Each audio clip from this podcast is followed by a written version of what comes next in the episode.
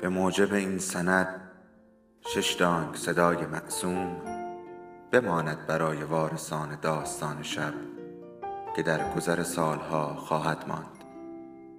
ارادتمند داستان شب.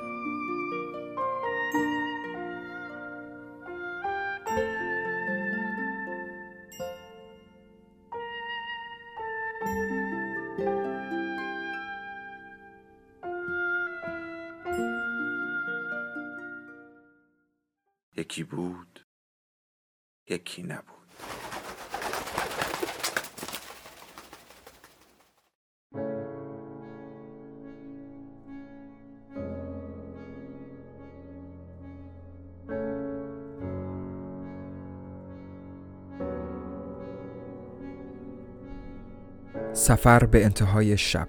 اثر لوی فردیناند سلین. مترجم فرهاد قبرایی. خانش رحمان حسینی.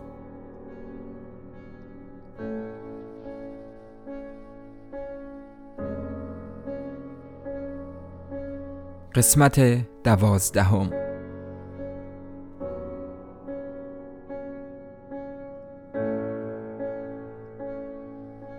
صف طویلشان وسط گرد و خاک قرمز رنگی در رفت و آمد بود بین این هیکلهای کارگری بعضی ها گذشته از بارهای دیگر نقطه ریز سیاهی هم به پشت بسته بودند. اینها مادرهایی بودند که روی سر گونی های خرما را حمل می کردند و روی پشت وزن اضافی بچه هاشان را. نمی‌دانم مرچه ها می توانند از عهده این کار بر بیایند یا نه. آقای مدیر شوخیش گل کرد. اینجا انگار همیشه روز تعطیل نه؟ همه چی شاده همه جا برق می‌زنه زنا همیشه لختند. حتما متوجه شدی؟ بدک هم نیستن ها؟ وقتی آدم از پاریس میاد همه چی اینجا عجیب و غریبه نه؟ و اون وقت ماها همیشه لباس تنمونه. درست مثل تعطیلات کنار دریا. خیلی قشنگه نه؟ درست مثل مراسم اشاع ربانی توی کلیسا. اینجا عین اینه که آدم اومده تعطیلات. تعطیلات تابستونی واقعی. تا خود صحرا همین وضعه. فکرشو بکن. بعد از حرف زدن ایستاد. آهی کشید. قری زد و دو سه بار کلمه کسافت را تکرار کرد. عرقش را پاک کرد و دوباره ادامه داد. جایی که محل کارتون میشه درست وسط جنگله. هوای مرتوبی داره. تا اینجا دو روز راهه. اول با کشتی میرید.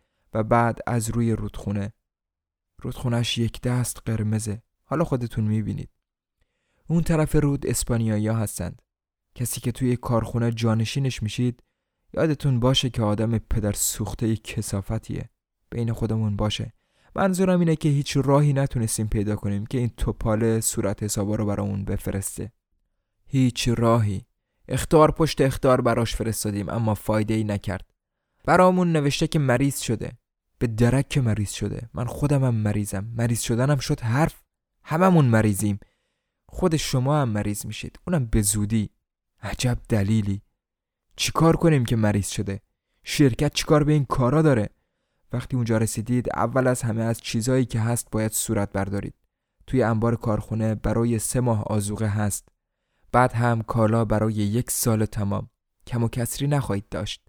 حواستون باشه که شب حرکت نکنید. چشم و گوشتون رو باز کنید. کاکاسیاهاش رو میفرسته که از ساحل دریا به بعد همراهتون باشه. اینا ممکنه شما رو به دریا سود کنن. همشون تربیت شدن. عین خودش ناتو و کلک بار اومدن. باور کنید که حتما دو سه کلمه ای راجع به شما به این کاکاسیه هاش گفته. اینجور اتفاقات این طرف ها زیاد میافته. ضمنا گنه گنه هم با خودتون ببرید. گنه گنه خودتون رو. قبل از حرکت برید و تهیه کنید.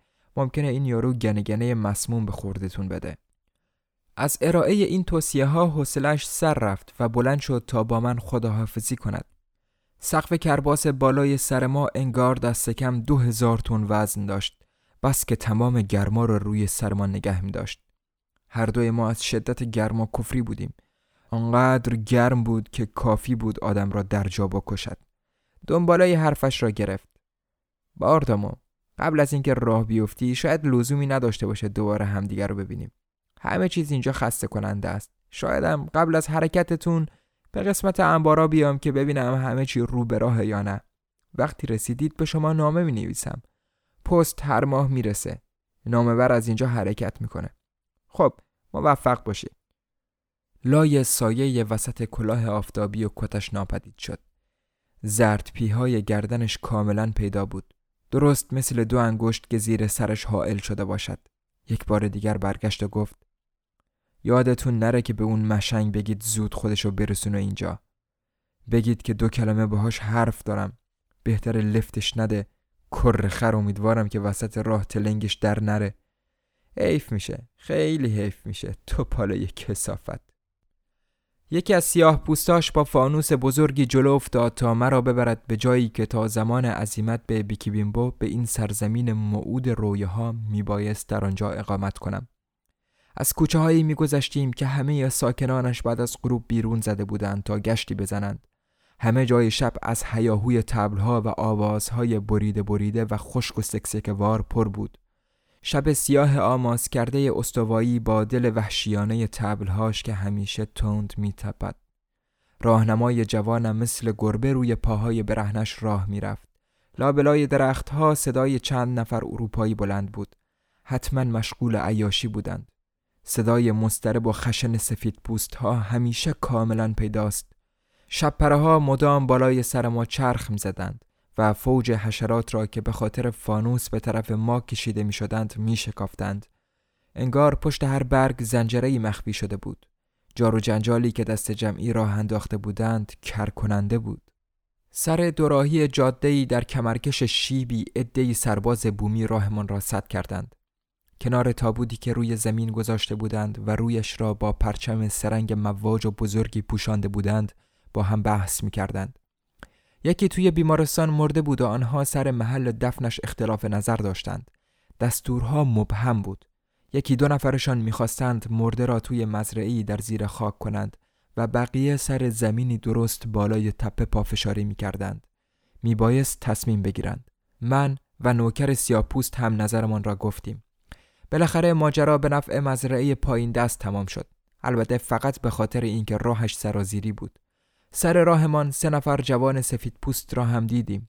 از قماش جوانهایی که یک شنبه ها در اروپا تماشای مسابقه فوتبال می روند. تماشاچی های پرشور و خشن با ظاهری حاکی از رفاه. در اینجا هم مثل من به شرکت پرودوریر تعلق داشتند. راه این خانه نیمه تمام را که تخت سفری قابل حملم در آن قرار داشت با مهربانی تمام نشانم دادند. راه افتادیم. این ساختمان کاملا خالی بود. غیر از چند ظرف آشپزخانه و به اصطلاح تخت من چیزی در آن وجود نداشت. به مجرد اینکه روی این شیء بافته لرزان دراز کشیدم یک دست شبپره از گوشه و کنار بیرون زدند و مثل پنکه کهنه جیر جیر کنان بالای استراحتگاه ناآرامم به چرخش افتادند. راهنمای سیاه پوست کوچولوی من برگشت تا لذتهای خصوصیش را تقدیمم کند و من چون آن شب حال درستی نداشتم سر خورد. ولی بلافاصله پیشنهاد کرد که خواهرش را بیاورد. دلم می‌خواست بدانم که وسط آن تاریکی چطور می‌تواند خواهرش را پیدا کند. تبل دهکدهی در همان نزدیکی صبر و حوصله آدم را همراه با ضرباتش ریز ریز می‌کرد.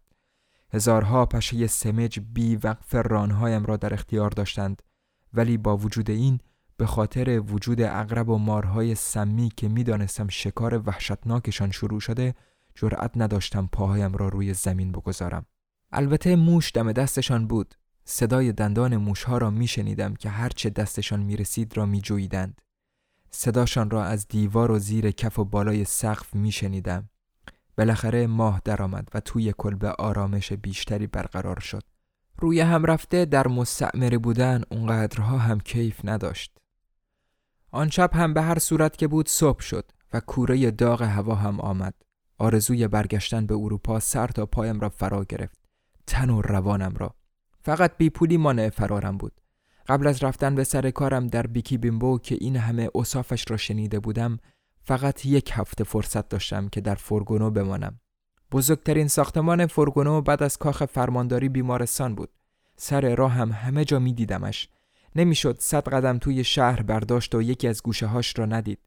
دورا دور بوی اسید فینیکش می آمد گاهی تا بارانداز می‌رفتم و همکارهای نوبه‌ایم را که شرکت پرودوریر گله گله از فرانسه وارد می کرد تماشا می کردم.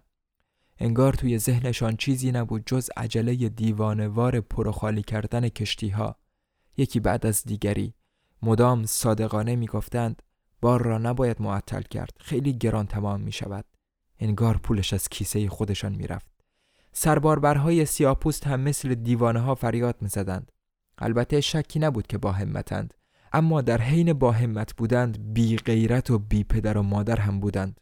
خلاصه ای کلام کارمند نگو جواهر بگو همه به دقت دستچین شده. آنقدر با پشت کار و بیشعور که بیشتر از آن امکان نداشت. مادرم کشته مرده این بود که پسرش اینطور باشد. پسری عاشق صاحبکارهای خودش و در بست مال خودش تا بتواند جلوی عالم و آدم قمپز در کند. خلاصه پسری خلف و مشروع. این موجودات حقیر به سواحل غربی آفریقا آمده بودند تا تن و خون و حیات و جوانیشان را به اربابها تقدیم کنند. شهدایی در مقابل روزانه 22 فرانک. منهای خرج خواب و خوراک. و راضی. بله راضی تا آخرین گلبولهای قرمز خونشان که میلیون ها پشه در کمینش نشسته بود. مستعمره تاجرها را یا چاق می کند یا لاغر. اما در هر صورت همانجا نگهشان می دارد زیر آفتاب فقط دو راه برای مردن وجود دارد. راه چاق و راه لاغر. راه دیگری نیست. کاش می‌شد انتخاب کرد اما بستگی به طبیعت آدم دارد که چاق بمیرد یا پوستی روی استخوان. آن جناب مدیر آن بالا بالای سخره های قرمز که با زن سیاه پوستش زیر آن سقف کرباس که ده هزار کیلو آفتاب داشت مثل خر تقلا می کرد. او هم از این سقوط جان در نمی برد. او از نوع لاغرش بود فقط وانمود می کرد که نیست. از ظاهرش اینطور برمی آمد که از پس آب و هوای آنجا برآمده ولی این فقط ظاهرش بود. در واقع بیشتر از هر کس دیگری آب می شد. می گفتند با یک نقشه دقیق کلاشی خواسته تا ظرف دو سال بارش را ببندد اما هرگز فرصت اجرای نقشه را نداشته اگرچه تا آنجا که توانسته شب و روز شرکت را چاپیده است. 22 مدیر قبل از او هر کدام با نقشه هاشان به خودشان فشار آورده بودند که بختشان را امتحان کنند. درست مثل سر میز قمار. برای سهامدارانی که همانجا مواظبش بودند و برای سهامداران دیگری که از بالاتر از خیابان منسه در پاریس مراقب مدیر بودند همه این ماجراها مثل روز روشن بود. فقط لبخندی به لبشان می آورد همه این کارها بچگانه بود خود این سهامداران که از همه دوستتر بودند می‌دانستند که این جناب مدیر سیفیلیس گرفته است و منطقه گرمسیر دمار از روزگارش درآورده و به علاوه آنقدر گنه و بیسموت می‌خورد که حتی پرده های گوشش خواهد ترکید و آنقدر آرسینیک به حلقومش میریزد که حتی لسه هایش هم خواهد ریخت. در حسابداری شرکت ماهای عمر این آقای مدیر محدود بود. درست مثل عمر کوتاه خوک ها. همکارهای جوان من بین خودشان هیچ جور فکر و اندیشه ای رد و بدل نمی کردند. هیچ چیزی بینشان رد و بدل نمی شد جز فرم های همیشگی که مثل نان بیاتی بود که بارها و بارها برشته شود. شبها بعد از اینکه آخرین کارها انجام می‌شد موقع صرف مشروب قبل از غذا آقای تاندرنو معاون شرکت را می‌دیدیم آقای تاندرنو بچه لاروشل بود فقط به این دلیل قاطی تاجرها می‌شد که مشروب مفت گیرش بیاید. مجبور بود به این خفت بیافتد. آه در بساط نداشت. در سلسله مراتب مستعمراتی وظیفش از همه پستر بود. وظیفش این بود که به عملیات جاده سازی از وسط جنگل نظاره کند. سیاه پوست ها روی جاده کار می کردند. صد البته زیر تازیانه آقای تاندرنو اما چون هیچ سفید پوستی هرگز از راه های ساخته آقای تاندرنو نمیگذشت و از طرفی سیاه پوست ها کور راه های جنگلیشان را به این جاده ها ترجیح می‌دادند چون به این ترتیب دست کمتر مالیات بگیری به آنها می رسید و بالاخره چون این راه های آقای تاندرنو به جایی نمی رسید بنابراین جاده هایش به سرعت زیر رستنی ها ناپدید می شد. در واقع ظرف مدتی کمتر از یک ماه این جاده صافکن عجیب و غریب مدام یادآوری می کرد که پارسال 122 کیلومتر جاده از دست دادم. می‌خواید باور کنید، می‌خواید نکنید. در تمام مدت اقامتم فقط یک جور لافزنی از او دیدم. افتخاری حقیر و خاص تاندرنو. او تنها فرد اروپایی بود که در براگمانس در گرمای 44 درجه در سایه می توانست زکام بشود. این استعداد غریب بسیاری از مصایبش را تسکین می‌داد. قبل از غذا موقع صرف مشروب با غرور تمام می گفت بازم مثل خر سرما خوردم. فقط برای من چنین اتفاقی میافته. اون وقت بقیه اعضای محفل کوچک احمقانه ما اظهار تعجب می کردند. این تاندرنو هم آدم جالبیه. چنین رضایت خاطری برایش از همه چیز بهتر بود. یعنی در عالم خودنمایی هر چیزی از هیچ چیز بهتر است. یکی دیگر از سرگرمی های این کارمندهای جزء شرکت پرودوریر راه انداختن مسابقه تب بود. کار سختی نبود چون تب چندین روز ادامه پیدا می کرد و سر همه گرم می شد. وقتی شب می آمد و تب همراهش عود می کرد تقریبا همیشه همه در حال اندازهگیری تبشان بودند. نگاه کن من 39 درجه تب دارم. ای بابا فکرشو نکن من خودم 40 درجه تب دارم. البته این نتایج کاملا دقیق و منظم بود. زیر نور چراغهای زنبوری درجه هامان را با هم مقایسه می کردیم. برنده لرزان تعیین می شد. تکیده ترین همکار ما همیشه می گفت اونقدر عرق می کنم که دیگه لازم نیست برم دست به آب. مردی بود ترکه از اهالی آرژر از شهرهای منطقه پیرنه این قهرمان تب به من گفته بود که اینجا آمده تا از شر حوزه کشیشی که در آن به قدر کافی آزادی اندیشه نداشته خلاص شود.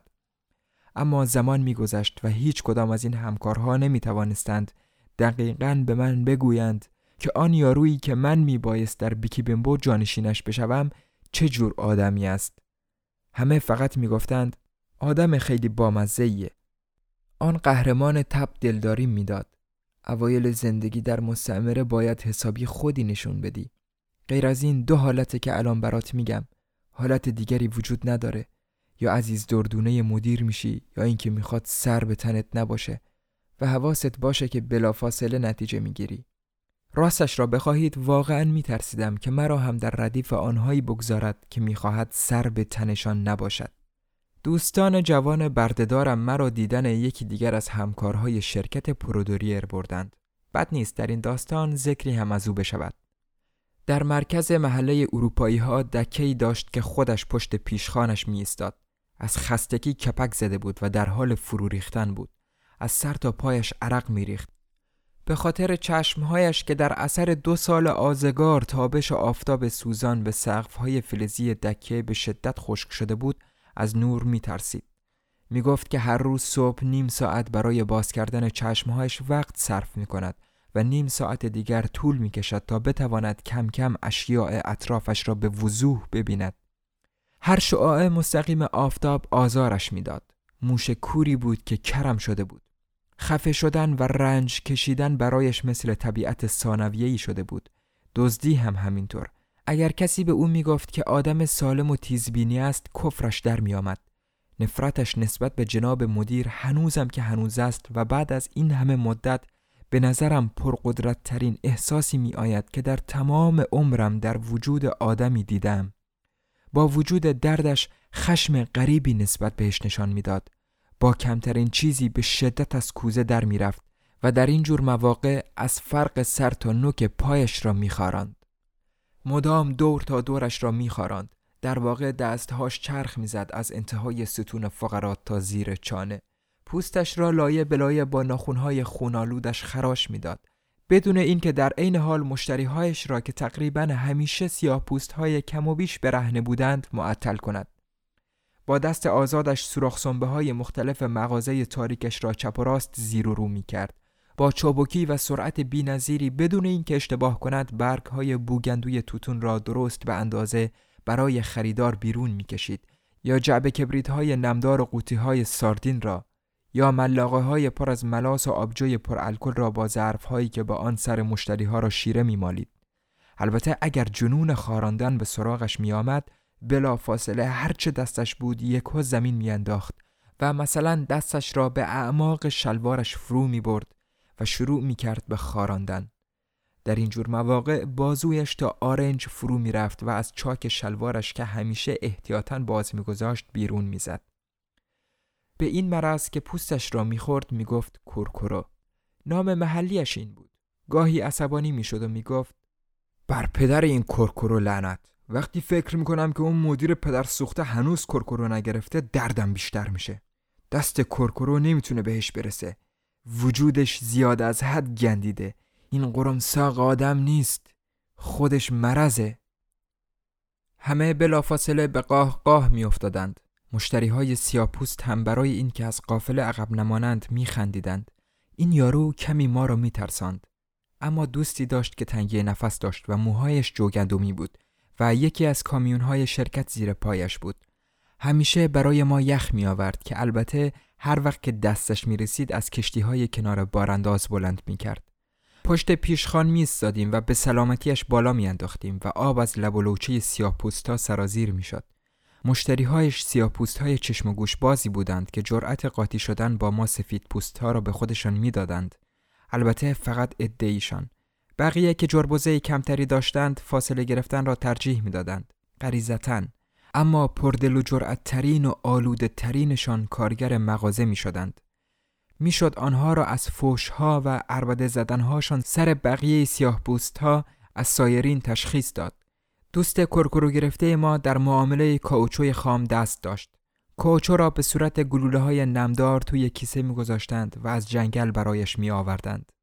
جنگلی بیچاره جرأت نمی کرد داخل بیاید. یکی از همین کارگرهای سیاپوست صداش زد بیا تو کاکاسیا بیا تو ببینم. ما وحشی ها رو نمی‌خوریم. این کلمات عزمشان را جزم کرد به مغازه داغ که تهش رفیق کرکرویی ما هوار می‌کشید وارد شدند. به نظر می رسید که این مرد سیاه پوست به عمرش نه مغازه دیده است و نه شاید سفید پوست. یکی از زنهایش دنبال سرش آمد. نگاهش را پایین انداخته بود و روی سرش زنبیل پر از کاوچوی خام را در تعادل نگه می داشت. کارگرهای مغازه زنبیلش را قاپیدند و روی ترازو گذاشتند. جنگلی از قضیه ترازو هم به اندازه چیزهای دیگر سر در می آورد. زنش هنوز هم جرأت نمی کرد سر راست کند. های دیگر خانواده با چشمهای از حدق درآمده بیرون در منتظر ایستاده بودند. آنها را هم درون مغازه دعوت کردند. ریز و درشتشان را تا از دیدن این نمایش محروم نمانند. اولین بار بود که همهشان دست جمعی از جنگل به شهر سفید پوست ها می آمدند. یقینا از مدت ها پیش همهشان برای جمع کردن این همه کاوچو کار کرده بودند و طبیعتا نتیجه کار برای همهشان جالب بود. جمع کردن عرق تن درخت در ظرف های کوچک که به آن میبندند وقت زیادی می‌برد. بیشتر وقتها یک استکان ظرف دو ماه هم پر نمی شود. وقتی که کار توزین تمام شد دوست خارشی ما پدر حیرت زده خانواده را کنار پیشخان برد و با مداد قیمت جنسش را حساب کرد و بعد چند سکه نقره توی گودی کف دستش گذاشت و گفت اینم پولت حالا بزن به چاک. همه دوستان سفید پوست از خنده ریسه رفتند. بس که در کاسبیش سنگ تمام میگذاشت. سیاه پوست با قیافه دمق و با آن تکه پارچه‌ای که اورتش را میپوشاند جلوی پیشخان خشکش زده بود. یکی از آن کارگرهای ناتوی سیاه پوست که لابد در این جور معامله های سروپایی وارد بود چنان سرش داد زد که بیچاره چرتش پاره شد. پولمول حالیت نیست هان؟ کل پوک؟ فرانسه حالیت نیست هان؟ هنوز گوریلی آره؟ پس چی حالیته؟ بگو ببینم. آرد؟ خنگی نه؟ حسابی خنگی. سیاه پوست با مشت بسته جلوی ما ایستاده بود. اگر جرأت داشت در می‌رفت ولی نداشت. خارشی درست به موقع وارد گوت شد. با این سکه می‌خوای چی بخری کاکاسیا؟ واقعا مدت ها بود که یکی از اون خنگاشو ندیده بودم. این یارو لابد از دور دور آمده چی می‌خوای؟ پولتو بده ببینم. پول را به زور ازش گرفت و دستمال بزرگ سبز روشنی را با جلدی تمام از یکی از مخفیگاه های پیشخان بیرون کشید و کف دستش چپاند. پیرمرد سیاه پوست دستمال را دستش گرفته بود و هنوز دودل بود که برود یا نه آن وقت خارشی کلک بهتری سوار کرد واقعا تمام فوت و فن تجارت را از بر بود دستمال بزرگ سبز رنگ را روبروی چشمهای یکی از بچه های کوچک سیاه پوست تکان داد و گفت به نظرت خوشگل نیست تخم جن؟ تا حالا دستمالی به این خوشگلی دیدی تخم سگ سیاه سوخته؟ و بعد دستمال را دور گردنش حلقه زد و در واقع سر تا پایش را پوشاند. خانواده جنگل نشین حالا بچهشان را با این چیز سبز پارچه‌ای نگاه می‌کردند. حالا که دستمال جزو خانواده شده بود دیگر کاریش نمی‌شد کرد. هیچ کاری نمی‌شد کرد جز اینکه آن را قبول کنند و بردارند و بروند همه به آرامی عقب عقب از در بیرون رفتند و در لحظه ای که پدر سر برمیگرداند تا چیزی بگوید آن کارگر ناتو که کفش به پا داشت با اردنگی محکمی راهیش کرد تمام آن قبیله کوچک در آن طرف خیابان فدرب زیر درخت ماگنولیایی جمع شده بودند و ساکت و سامت به ما که مشغول تمام کردن مشروبمان بودیم نگاه می کردند. مثل اینکه زور می زدند بفهمند چه بلایی سرشان آمده. دوست کرکرو گرفته ما سور داد. حتی گرامافونش را هم برای ما راه انداخت. توی مغازش هر چیزی که می‌خواستی پیدا می‌شد. کاروانهای تدارکات جنگ را به یادم می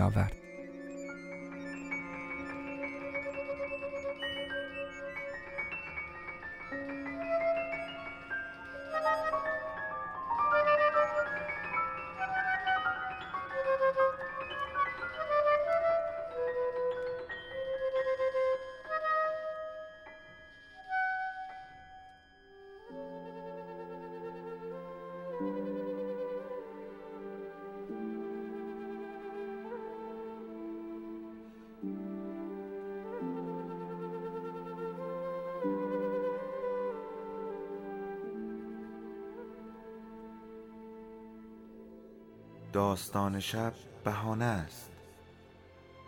برای با هم بودن دور هم نشستن شنیده شدن.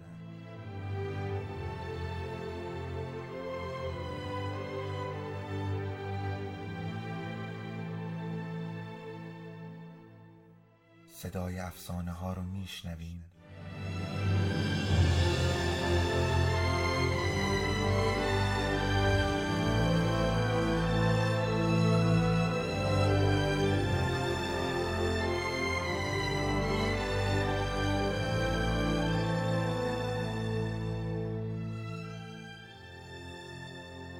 شبتون بخیر.